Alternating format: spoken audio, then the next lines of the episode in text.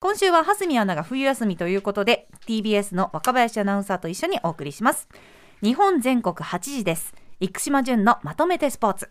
お話しいただくのはスポーツジャーナリストの生島淳さんです。おはようございます。はい、おはようございおます。はようございます。えっとね、なんか今日は女性3人、そうそうそう。2000年代僕結構あの毎月のようにアメリカに取材に行ってて、はい。なんか週末になるとニュースショーが女性キャスターばっかりであなんかちょっと日本と違ってかっこいいなとか思ってて今日はね、作家さんも含めて女性3人で、あこういう時代が来たのかなと。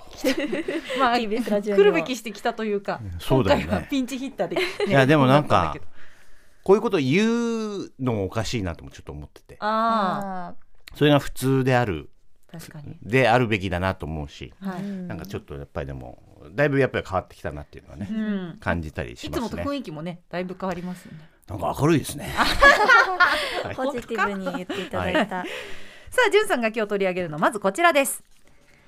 NBA レイカーズ対ネッツ八村塁と渡辺裕太が対戦。はい、これはね、えーいろんなメディアでも取り上げられてましたけども、はいまあ、あの八村がねレイカーズに移籍したということで、まあ、名門チームなので大変注目されてますけどもで渡辺裕太がいるブルックリン・ネッツもかなりまあ今人気球団なんですね。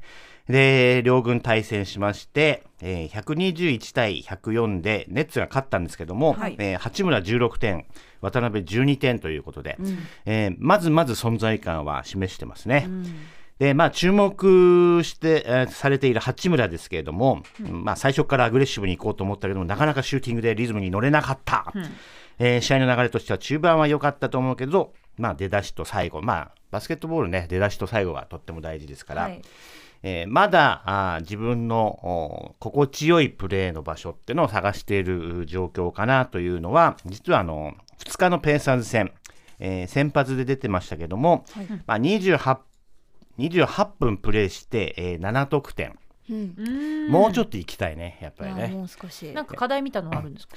えーアウトサイドの、まあスリーポイントトのおシュートの確率をいかに上げていくかっていうところが一つ大きな、まあ、存在価値を高めて、ええ。で、えー契約が今年までのものなので、ん。しっかり得点力をアピールすれば、まあ、レイカーズとね、えー複数年契約っていうのが八村のゴールになると思うんで、まあ、そこは課題だね、えー頑張ってほしいところですけども。あと渡辺はね、はい。えー手堅いんですよね。手。堅い。ほでば得点力爆発するときにあるんですけども平均得点だからやっぱりプロって最終的に平均を争う、う競技だから、えー今平均6.8ポイントぐらいかなうん。これねやっぱりね2桁いくいかないで価値がだいぶ変わってくるんですよね。うーん、そうチームにおいてうんスター選手になれるかどうかみたいなことですか？そうです。ねスターまではいかないけれども、サポーティングキャストみたいな感じで、うんえーしっかりとベンチから出ていって、えー流れを、うん変えてくれたりだとかね、はい。あしっかりディフェンスしてくれるっていう存在価値を認められれば長いキャリアを築いていくことができるんででももう八村も渡辺ももう結構な長くなってきたから、そうですね。うん大したもんだなと思いますけどね、やっぱりあの12年で契約更新してもらえなくてヨーロッパに行ったりだとかええいう選手は結構たくさんいるんですよ。えーそういう意味ではあの2人頑張ってると思いますけどもね、えーこの対戦見られてよかったなというふうに思います。はい。続いてはこちらです。プロ野球キャンプイン。なぜ西武だけが6日から？そうなんですよ、あのまあ、プロ野球のキャンプインといえば2月1日とはいいうことで、えー相場が決まっておりますけれども、えー西武だけ独自路線で、4日まで所沢のおにあります球団施設なので、えー自主練習をに励んで、まあ、今日までか。そうですね。うん、6日にキャンプスタートということで、まあ、明日移動っていうことかな。はい。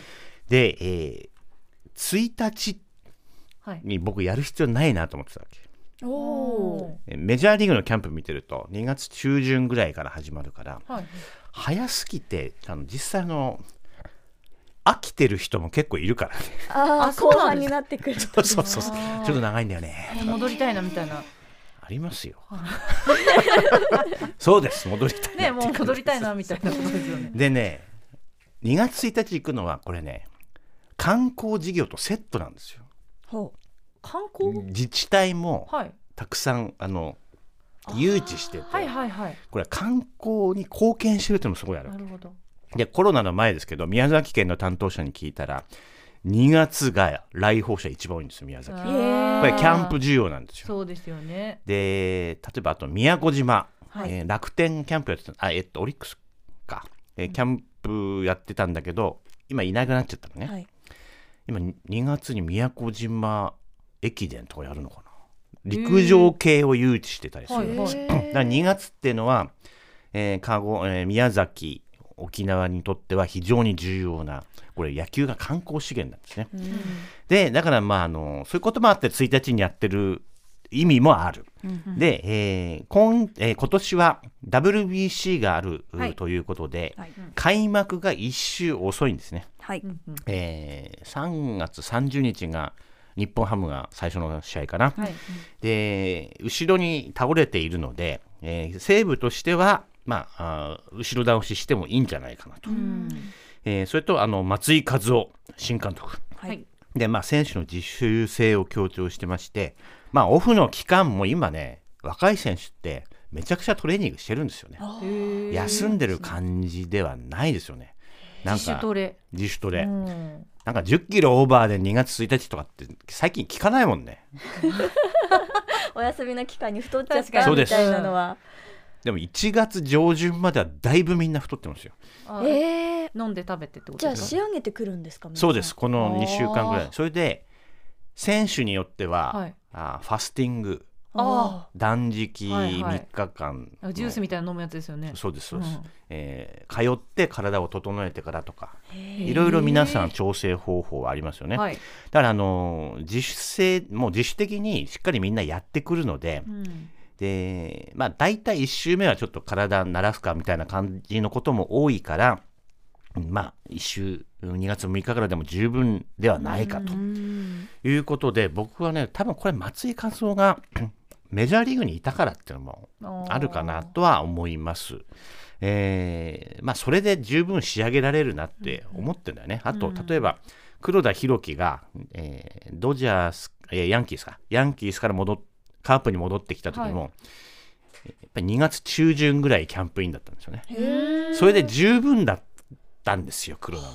なるほど。だからあのいろんな意味がああるんだけれども、まあ、僕はこのあの2月1日全球団が一斉にえーキャンプ始める必要ないし、こういった西武の取り組みは僕は評価したいなというふうに思います。はい。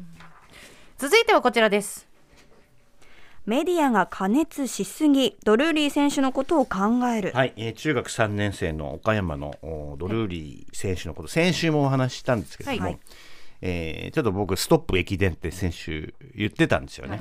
でところが、えー先月29日、まあ、日曜日ですね、岡山県内の市町村対抗の晴れの国岡山駅伝に出たらものすごい取り上げられてたね。そうですね、メディアにね。うん。でローカルの大会に東京のメディアが行くのは僕はおかしいと思うわけ、うん。大会の価値が違うから。はい。で、えー翌日の新聞見て驚いたのは大阪国際女子マラソンよりドルーリーの扱いの方が大きい新聞があったんですよ。うん。それは違うだろうと思う。そそれであのまあはっきり言いますけどあと NHK とサンデースポーツでこの駅伝を取り上げるのはおかしいよ。うん。えーローカルの大会なんだから、つまりもう選手に選手をまあ消費してる感じになもうなってきちゃったんですよね。うん。であとね駅伝はみんな取材に行きたがるのはこれ何人抜きとか分かりやすいからなんですよ。そうですね記録が。そうなんです。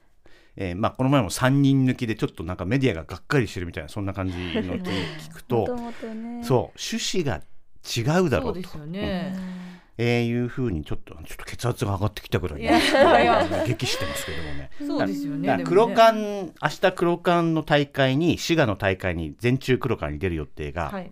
えーいろいろ不安があると報道体制だとか、あとまあ SNS とか YouTube に自分の映像が上げられることに不安を覚えるというようなコメントがあって、えー昨日になって欠場を発表しました。これあのたった2週間でメディアがうんある意味中3のお生徒に余分なストレスを与えたっていうことはこれ本当に反省すべきだと思うし、うん。本当駅伝走る必要本当にないなと思ったね、うん。えー僕は他局のポッドキャストであのいろいろ話してるんですけどはい。陸上のこと、まあストップ駅伝っていうのを本当に広めていかないと。だから駅伝が全てじゃないから。はい。トラックだって本当に面白いし、ちょっとそういう方向にまあやはり発想をチェンジしていかないと、うん。まあ実は僕も報道被害を生んだ側にあななっていたなと思うことあるんですよ。1996年のアトランタオリンピックの時に、はいはい。えー当時中学生高校生の女子の競泳の選手が、はいもう世界ランキング1位だとかなんかすごいバンバンバンバン出てた時に、うん当時はちょっと反省すべき面があったなと僕は思います、それはなぜかというとあの終わった後に取材しに行ったらな泣いちゃったんですよね選手が。その時のことを思い出して、えー何も僕は答えることができなかったですねその時。だ僕はまあそういう経験をしたからあの、はい。やはり特にまあ、オリンピック選手はちょっと難しいところもあるんだけれども、ジュニアの大会に関しては僕はあの、この放送でもあまり取り上げてないというのは、大会の価値というものをやはり考えなければいけないなと思う。うん。やっぱ育てていきたいですよねみんなでね、うん。でやはり日本選手権インターハイのレベルになって、えー取り上げるべきことだと思うんでまだ彼女は何も成し遂げてませんから、はい。えー穏やかに見守っていきたいなと僕はちょっと思ってま。ですすね。えーここまでスポーツジャーナリスポーツジャーナリストの生島淳さんにお伝えしていただきました。ありがとうございました。ありがとうございましたありがとうございました日本全国8時です。生島淳のまとめてスポーツでした。